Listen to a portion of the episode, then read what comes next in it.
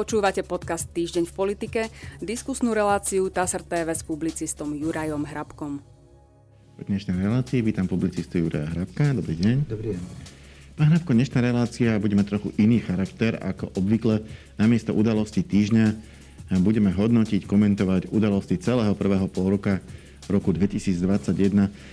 Pravda je, že sme do neho vstúpili v situácii, ktorá trochu pripomína aj tu, v ktorej ho vlastne končíme. My sme koncom roka 2020 e, uvoľnili opatrenia, aby ľudia mohli cez Vianoce sa ponaštevovať, aby mohli do istej miery využívať aj rôzne športové možnosti. Jednoducho aj vláda, aj ľudia tu túžili potom, aby si mohli užiť sviatky, ale dôsledok bol bol veľmi zlý, pretože sa v januári a februári tak strašne rozbehla druhá vlna koronavírusu, že sme dosiahli dokonca na istý čas najhoršie čísla v celom svete. A naozaj nikto nečakal, že to môže mať až toľko obetí, až taký veľký rozsah. Chcem sa opýtať, e, čo sme teda pokazili e, na tom prelome roku 2020-2021, že tá druhá vlna u nás mala až takéto rozmery? Všetko stručná odpoveď, že všetko, všetko pokazila vládna koalícia na čele ešte vtedy s premiérom Igorom Matovičom. Pamätáme si, že to leto bolo bezbolestné, aké, aké bolo a jednoducho sa podcenila úplne príprava na ďalšiu vlnu e, koronavírusu a potom sa už chytal kocúr za chvost, keď to tak môžem povedať. Lebo to boli časy, to boli časy, kedy antigénový test platil 3 týždne, čo je v porovnaní s dneškom úplne, úplne že niečo iné. To boli časy, keď ľudia v úvodzovkách povedané dobrovoľne sa museli ísť otestovať. To boli časy, kedy modrý papierik bol priepustkou na slobodu, ako nám to hovoril premiér Igor Matovič. Jednoducho veľké zlukovania ľudí, ktoré sa museli prejaviť Spolu s tým, že Vianoce boli otvorené, pretože ľudia už toho mali dlhé zuby, e, plné zuby a musela vláda mierne ustúpiť, čo sa ukázalo ako chybný krok, keď sa už pustila do tej operácie s antigénovým testovaním a to sa nám všetko vypomstilo na jar tohto roka. Pravda je, že už koncom roku 2020 sa objavili prvé vakcíny. Veľká Británia už v decembri začala očkovať AstraZeneca. E, u nás to trvalo trošku dlhšie, ale nie zase oveľa, e, pretože Slovensko koordinovalo svoj postup s ostatnými štátmi Európskej únie, e, čiže už začiatkom roka 2021 sa začalo aj očkovať. Ja som našiel dobovú správu, tak aby som pripomenul tie časy, tak z nej niečo prečítam. Bolo to z 21. januára tohto roka. Prezidentku Slovenskej republiky Zuzanu Čaputovú zaočkovali tento týždeň druhou dávkou vakcíny proti ochoreniu COVID-19. Pre TAS sa to potvrdil jej hovorca Martin Strižinec. Okrem únavy a bolesti svalov, na čo bola vôbec, vôbec upozornená, nepocítila žiadne vedľajšie účinky ani komplikácie. Spresnil Strižinec. Očkovanie prvou dávkou vakcíny absolvovala hlava štátu 27. decembra 2020 v Univerzitnej nemocnici Bratislava v Rúžinove kde vyhlásila, že vakcína je najlepšou cestou, ako sa z ťažkej situácie spôsobenej pandémiou nového koronavírusu dostať von. Uvádzal teda TASR v januári tohto roku. Ako sme teda rozbehli očkovanie? Vzťahovali sa na to očkovanie obrovské nádeje, že, že sa vďaka nemu e, podarí vlastne ľudstvu vyrovnať s pandémiou koronavírusu, ale nerozbiehalo sa ľahko ani na Slovensku. Aký bol podľa vás ten, ten štart? Áno, z toho vidieť, že aj pani prezidentka sa mýlila, keď hovorila to, čo hovorila, čo ste pred chvíľou e, čítali. No ten štart bol taký, že veľa ľudí tu dôverovalo tomu, že naozaj tá vakcína je spôsob, akým sa ochrániť pred koronavírusom, čo dnes už vieme, že vôbec nie je pravda. No tak e, to by som si dovolil e, polemizovať. Vakcína je spôsob, ako sa ochrániť pred koronavírusom, ale nefunguje tak, ako v, ako v prípade vakcín proti bakteriálnym rôznym no. infekciám, kde, kde sa dá vakcínou ochrániť na 15 rokov proti tetanu. Dáte si to vakcínu, 15 rokov ho nechytíte a je tam skoro 100% účinnosť tej vakcíny. Toto skôr pripomína vakcíny proti chrípkam, ktoré si každý rok musíme dávať nové, alebo medzi tým ten vírus chrípky zmutuje a jednoducho stará vakcína už nám ho zaberá slabo alebo vôbec.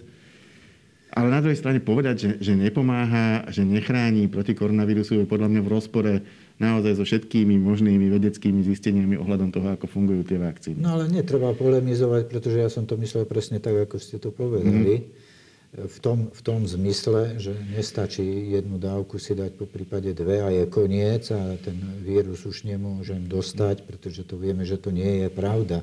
Vtedy sme to nevedeli pred tým mm. rokom, to treba povedať, preto aj hovorím, že je vidno aj samotná pani prezidentka, že sa pomýlila. Ja samozrejme nespochybňujem to, že vakcína dokáže ochrániť pred tým vírusom o ten spôsob, ale nie spochybňujem to, že sa mu dokážete vyhnúť mm. aby vás ten vírus napadol. Samozrejme, tie následky sú iné, ale myslím si, že toto nie je debata teraz na tom, aby, aby sme hovorili. Ja nie som ani vaxer, ani antivaxer, snažím sa to objektívne hodnotiť, ale vráťme sa teda späť k tým časom. No tak vtedy každý tomu veril, teda veľa ľudí tomu verilo, nie každý, že dobre, nechám si pichnúť vakcínu a budem mať spokoj. No to sa ukázalo ako nepravdivé ale vtedy to tak bolo a práve preto sa vtedy aj všetky tie celebrity predbiehali na očkovania a normálni ľudia, povedané v úvodzovkách, sa k tomu očkovaniu nemohlo dostať. Pretože bola tá viera v to, nechám sa zaočkovať, mám pokoj, svet je gombička, môžem cestovať, môžem si robiť, čo chcem. A preto sme boli vtedy aj svetkami tých škandálov, kedy nie ústavní činitelia vôbec nenarážam teraz na pani prezidentku. Tak od nej sa priam čakalo, od nej sa priam čakalo, že bude jedna z prvých. Áno, úplne prvý bol, myslím, pán, úplne prvý bol, myslím, pán Kršmery, ak si dobre pamätám. To je reprezentant e, krajiny, ktorému toto jednoducho prináleží, veď toho treba chrániť v prvom rade. Ako, aj ako političku, tam sa nikto nečudoval, ale potom pribudalo tých škandálov Veď si to pamätáte sám, netreba to ani menovať, kedy celebrity sa predbiehali, kedy sa predbiehali o mnoho mladší ľudia iba z titulu svojich funkcií.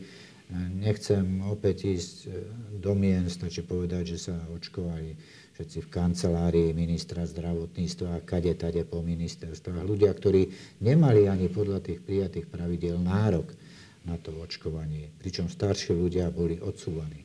Ja si pamätám, že pani prezidentka, opakujem, je správne, že dostala dávku, sa bola očkovaná druhýkrát, keď ministerstvo zdravotníctva uvoľnilo a povolilo 85 plus očkovanie. Mm.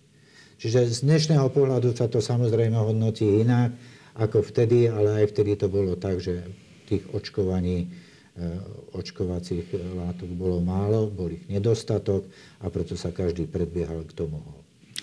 No, na toto pekne nadviažem ďalšou správou. Košice 1. marca TASR, asi už tušíte, kam smerujem. Slovensko nakúpi 2 milióny kusov ruskej vakcíny Sputnik 5. Premiér Igor Matovič o tom informoval z Košického letiska, kde priviezli prvú dodávku. Minister zdravotníctva Marek Krajčí eh, z Olano potvrdil, že očkovanie vakcínou bude dobrovoľné a bez obmedzenia veku. Začať by sa mohlo najskôr o dva týždne uvádzať TASR. Bolo to tá e, pamätná tlačovka priamo medzi, medzi dverami lietadla, z ktorého vynášali vakcíny, ktoré neboli ešte e, schválené, ani doteraz nie sú schválené Európskou liekovou agentúrou. Ako hodnotíte z vecného vyslovene z vecného, ten, ešte v tejto chvíli ešte nie z politického hľadiska to rozhodnutie Igora Matoviča, nebolo dosť vakcín, dovezme tieto z Ruskej federácie. Igor Matovič je tvrdohlavý politik, ono sa to nedá oddeliť z vecného hľadiska. Ja som to vtedy považoval a dodnes som nezmenil názor za nesprávne pretože nepovažujem takú politiku ani vecný uhol pohľadu, ak chcete za správny, nazbierajme, pozbierajme všetko, čo sa vo svete vyrába a dovezme to na Slovensko a toto pichajme ľuďom bez ohľadu na to, čo to prinesie, či to niekto schválil alebo to neschválil. S tým, že opakujem, áno, veľa ľudí si myslí, že tá vakcína naozaj pomôže a ona aj v istom zmysle pomáha. Ale Podľa tých informácií, ktoré ani... sú, e, ako ja som aspoň nečítal, E, nejaké, nejaké dôveryhodné úplné spochybnenie toho, že by Sputnik fungoval. Bo, boli nejaké pochybnosti o tom, že či štúdie, ktoré uvádzajú tí ruskí vedci, sú úplne presne také, ako by mali byť. Ale pri tých miliónoch kusov Sputnika, ktoré sa už aplikovali vo svete, ak by tá vakcína napríklad spôsobovala nejaké veľmi výrazné problematické vedľajšie účinky, už by sa to asi vedelo. Ale veď ste, veď, myslím, že v Maďarsku sa dosť ano, používa, sa... používal Sputnik, samozrejme, že by sa to vedelo. Len to je otázka zase pravidel. Či mm. rešpektujete pravidlá, alebo ich nerešpektujete pravidlá. A rešpektovanie pravidel u Igora Matoviča nie je silným zvykom. On chcel dobre, myslel to dobre, ale skončilo to ako vždy. To môžeme konštatovať aj dnes po roku od vtedy, keď sami ste povedali, že Sputnik ešte stále nie je schválený. Že mhm. EMA ešte ho neschválila. To znamená, ak sme v istom spoločenstve, v ktorom, v ktorom sme, ak dovážame vakcíny, napriek tomu, že ich bol nedostatok a šeli, ako sa s nimi vymienialo, požičiavalo a tak ďalej, tak jednoducho by sme mali dodržiavať isté pravidlá, ktoré existujú a ktoré sú nastavené v tom spoločenstve. Inými slovami, pokiaľ ten liek nebol schválený, tá vakcína nebola schválená, nemali sme ju ani doviesť, ani používať. Konec koncov to používanie sa oddialovalo mm. neustále. A toto bol spôsob robenia politiky, po tom všetkom, po tých eh, nedobrovoľných testovaniach a všetkého, ktorý zlomil Igorovi Matovičovi ako premiérovi väz. No paradoxne, nebolo, nebolo, to, nebolo toto testovanie, ktoré, ktoré eh, to bol naozaj mnohí, a toto bol ten vrchol. Ktoré, ktoré, ktoré mnohí ľudia vnímali negatívne už len teda kvôli tomu naozaj, že eh, hlavne zo začiatku sa masovo tlačili ľudia v konkrétnych termínoch cez víkendy čakať do dlhých radov pre tie testovacie miestnosti. Neskôr potom, keď sa to preneslo už na momky, tak to bolo užívateľsky oveľa pohodlnejšie. E, ale, ale nakoniec politicky ako premiérovi mu bol osudný práve spútnik. Ja to tu mám aj poznamenané. Vládna kríza, ktorú spustil práve e, dovoz týchto rúských vakcín, sa skončila 1. apríla vymenovaním vlády Eduarda Hegera, Dovtedajší premiér Igor Matovič v nej získal post ministra financií. To je obrovská zmena, jednoducho väčšia politická zmena ako výmena premiéra. Už sú potom iba naozaj predčasné voľby. Ako ovplyvnila slovenskú politiku táto zmena? No, tak ako som povedal, zlomilo to premiérovi Igorovi Matovičovi ves práve ten Sputnik so všetkým, čo mal nadrobené, nadrobené už predtým, pretože sa správal ako neriadená strela. A to sa nedá, on sa správal ako cár, ako keby bol niekto povedal si, tak toto urobím, toto si vybavím, bez ohľadu na vtedajšieho ministra financí, bez ohľadu na zvyšok vládnej koalície členov vlády. To bola jeho aktivita, ktorú by sme mohli považovať za súkromnú, ale za štátne peniaze. Aj všetko. Čiže bolo úplne prirodzené potom, že ostatným členom vládnej koalície sa to prestalo takéto správanie už veľmi, veľmi páčiť a snažili sa dosiahnuť výmenu na čele premiéra. Nie rozbitie vládnej koalície, samozrejme, aby zostali pri moci, ale zmenu na čele premiéra, čo sa im aj podarilo. No, vyzeralo to tak, že to bolo najmä po osi SAS a časť vtedajšej, vtedajšej strany za ľudí, ktorá nakoniec potom aj prešla neskôr eh, do poslaneckého klubu SAS a zároveň eh, teda v podstate nazbírali toľko poslancov, že ak by boli trvali na svojom, tak toho, toho e, Igora Matoviča s podporou opozície, ktorá by ale na toto zrejme prikývla, vedeli odvolať aj v parlamente. To bol asi ten rozhodujúci tlak, ktorý ho prinútil e, súhlasiť s tým, že už nebude premiér. Je to tak? Ja si, ja si to nemyslím. Toto sa všetko udialo za výrazného prispenia pani prezidentky Čaputovej ktorá priamo vstúpila do týchto stranických hier, ktoré ste vy načrtli, že tam boli, priamo do nich vstúpila a dá sa povedať, že ich aj priamo dirigovala. Ak uvážime teda to, že prijímala demisie jednotlivých členov vlády. Áno, vtedy aby... to celkom, celkom dynamicky podávali demisie. Tam sa dokonca... zatvorili vtedy na prezidentskom paláci, ako chodil jeden minister za druhý. Dokonca Milan Krajniak v podstate s odôvodením na Slovensku absolútne neslýchaným, jednoducho, že prijíma politickú zodpovednosť za tú komplikovanú situáciu a preto sa vzdáva e, postu ministra. E, naozaj u nás sa väčšinou ministri držia toho kresla e, ako prilepení aj v prípade, že majú veľmi vážny problém s takýmto ľahkým odôvodením, ani sa nepamätám, kedy kto odišiel. Ale je pravda, že to bolo to iba na chvíľu, lebo napokon sa do tej vlády vrátil. No práve preto hovorím, že pani prezidentka vstúpila priamo do týchto stranických hier, ktoré rozohrali strany vládnej koalície a tým, že prijala demisiu členov vlády, ktorých zakrátko menovala späť do funkcií za opätovných členov vlády, to iba, to iba dokazuje. A pritom po prvý raz vlastne prišlo, aspoň ja si to nepamätám, že aj preukázateľní plagiátori boli menovaní za členov vlády, čo dovtedy za ten rok vyšlo, vyšlo na povrch. Ale inak... hovorím o tom vstupovaní do stranických hier. Ale mám, mám takú celé... poznámku, že že na Slovensku žiadny zákon ani vyhláška, nehovoriac už o nejakej ústave, nehovorí, že a do stranickej funkcie nie je možné vymenovať občana, ktorý v minulosti e, do svojej diplomovej práce opísal a niečo z diela iného autora bez toho, aby ho citoval. Jednoducho môžu byť plagiatori v štátnych funkciách, nič im to nezakazuje. Jediné, čo im to môže e, zakázať, sú samotní voliči, ak by tento fakt považovali za natoľko dôležitý, že by tie politické e, vlastne subjekty strátili ich dôveru, keďže majú vo funkciách ľudí, ktorí svoje práce nenapísali čestne, respektíve nenapísali ich v súlade s pravidlami. Bolo by to na dlhú debatu, nesúhlasím s týmto tvrdením, zase, zase ja teraz, ako, ako vy hovoríte, pretože voliči vtedy o tom ani nevedeli, že voliči ako rozhodnú, jedna vec je ako rozhodnú a nikto neupiera právo, ak voliči rozhodnú a voliči volia poslancov parlamentu. Len potom už nastupuje aj osobná integrita, osobná zodpovednosť tých, ktorí vymenúvajú do funkcií a voliči do funkcií nevolia do vládnych funkcií. Voliči volia poslancov parlamentu. Tam je to úplne v poriadku. Samozrejme, bolo by tristné taký zákon schváliť, lebo to by sme museli mať.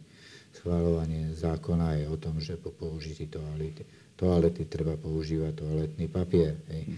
To nechoďme do takýchto, do takýchto záležitostí. Ja hovorím, že poprvý raz sa to podľa mojich vedomostí stalo že ľudia preukázateľné, ktorí robili plagiáty, boli menovaní do funkcií a bodka. Ja s tým nechcem nič povedať, ja to iba konštatujem, pretože to beriem ako fakt. Aký. Mm. A tá, tá otázka... ako fakt bol, mm. že pani prezidentka sa vtedy podielala priamo na tých stranických hrách, ktoré viedli následne k tomu, že vymenovala do funkcie pána premiéra Hegera a ostatných členov No, doplatil na to minister zdravotníctva nakoniec pán Krajči, ktorý, ktorý teda bol vytlačený z vlády ako prvý, tak ten, ten jediný nakoniec e, nenašiel si inú funkciu a bol vymenený pánom Lengvarským. E, v čom bola táto nová vláda už iná? Čo tá zmena priniesla pre Slovensko?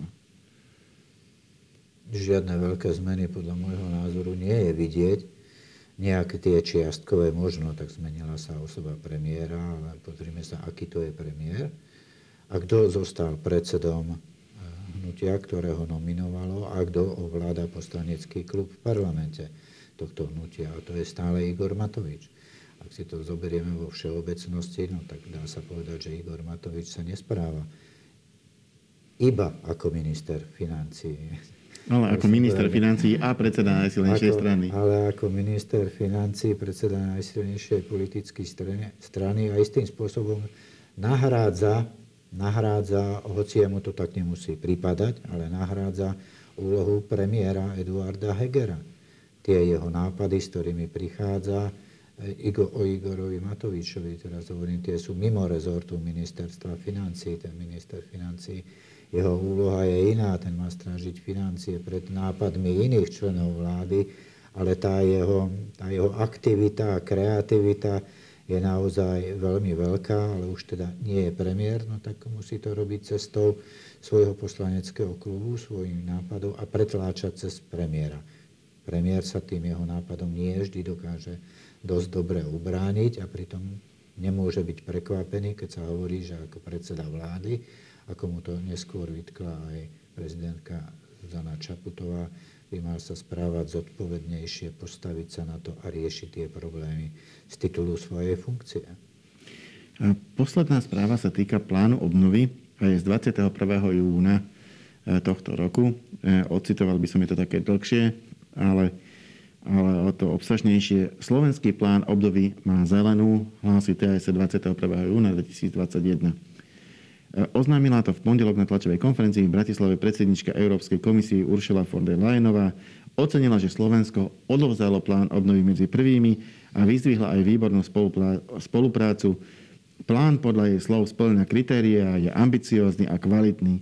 Som šťastná, že môžem oznámiť, že Európska komisia sa rozhodla dať zelenú slovenskému plánu obnovy a odolnosti v hodnote 6,3 miliardy eur vyhlásila šéfka EK, ocenila, že Slovensko bolo medzi piatimi najrýchlejšími štátmi pri odovzdaní plánu obnovy, e, ale vyzdvihla aj kvalitu, pretože rýchlosť je dobrá, ale musí tam byť aj kvalita a v tomto pláne je veľa kvality, povedala pani Lajnová. Reformy a investície, ktoré tento plán obsahuje, urobia podľa nej Slovensko silnejším, odolnejším a lepšie pripraveným na budúcnosť. Poznamenala, že slovenský plán obsahuje 43% prostriedkov na zelenú transformáciu, a 25, 21% na digitalizáciu. Veľmi ocenujem, že máte veľký program pre slovenských žiakov, aby boli vybavené na budúce zamestnania, vedomosti a zručnosti, ktoré sú nevyhnutné pre vek digitalizácie a tiež, že slovenské podniky dostávajú podporu z tohto plánu na prechod na digitalizáciu. Priblížila, potešila ju tiež hodnota alokácie z plánu obnovy na zdravotníctvo. To najťažšie je ešte len pred nami a to je samotná realizácia, konštatoval vtedy premiér Eduard Heger. E, realizácia si podľa neho bude vyžadovať veľké organizačné nasadenie, odhodlanie a politické zručnosti a súhru. Od plánu obnovy do veľkej miery závisí naša budúcnosť. Zdôraznil a vyzval na spojenie síl pri realizácii všetkých priorit plánu. Tak takto sme sa tešili v júni 2021 z toho, že Európska komisia prijala náš plán ktorý sme napísali, napokon vyzeralo to, že budeme možno najpomalší, lebo veľmi pomaly sa rozbiehali tie práce na napísaní plánu. Vieme, že v roku 2020 najprv mala byť neviem koľko konferencií, kde to mala odborná verejnosť pripravovať, tie sa nekonali. Potom boli veľké politické zvady, kedy konečne kto ho napíše, e, ale v júni bol. Ako hodnotíte tento mílnik? Skvelá práca, alebo dobrá práca, keď chcete. Myslím si, že tu nie čo vyknúť, ak hovoríme iba o tom schválení plánu obnovy, teda príprave a schválení plánu obnovy, pretože Slovensko bolo, hoci to neboli preteky, boli sme naozaj medzi, medzi prvými. A pochvala, ktorá sa nám ušla z Európskej komisie, sa veľmi príjemne, aspoň mne osobne teda počúva. No len Jedna vec je plán schváliť a druhá ho zrealizovať. A v tom už taký optimista nie som ani nadšenec, ako som nadšený tým, že to bolo schválené. Lebo tam príde tá najťažšia časť úlohy. Papier znesie všetko. Na papier môžete napísať, čo len chcete. Aj to, s čím vnútorne nie ste stotožnení, ale viete, že to pomôže tomu, aby to prešlo ako, ako celku. No a potom nastáva čas tej realizácie a opakujem, tam už som skôr skeptický, ale snad to vyjde. No, ak to vyjde, bude to iba fajn. Ďakujem pekne. To bola posledná otázka aj odpoveď našej dnešnej diskusie, ktorou ale premustujeme už na diskusiu budúcu, lebo tá sa bude totižto e, práve viesť na tému najdôležitejších udalostí druhého pol roka roku 2021 a tam sa práve dostaneme k tomu, ako Slovensko postupne začalo jednotlivé tie body plánu obnovy náplňať. Takže tešíme sa na budúcu diskusiu a stretneme sa s pánom Hrabkom opäť o týždeň. Dovidenia. thank you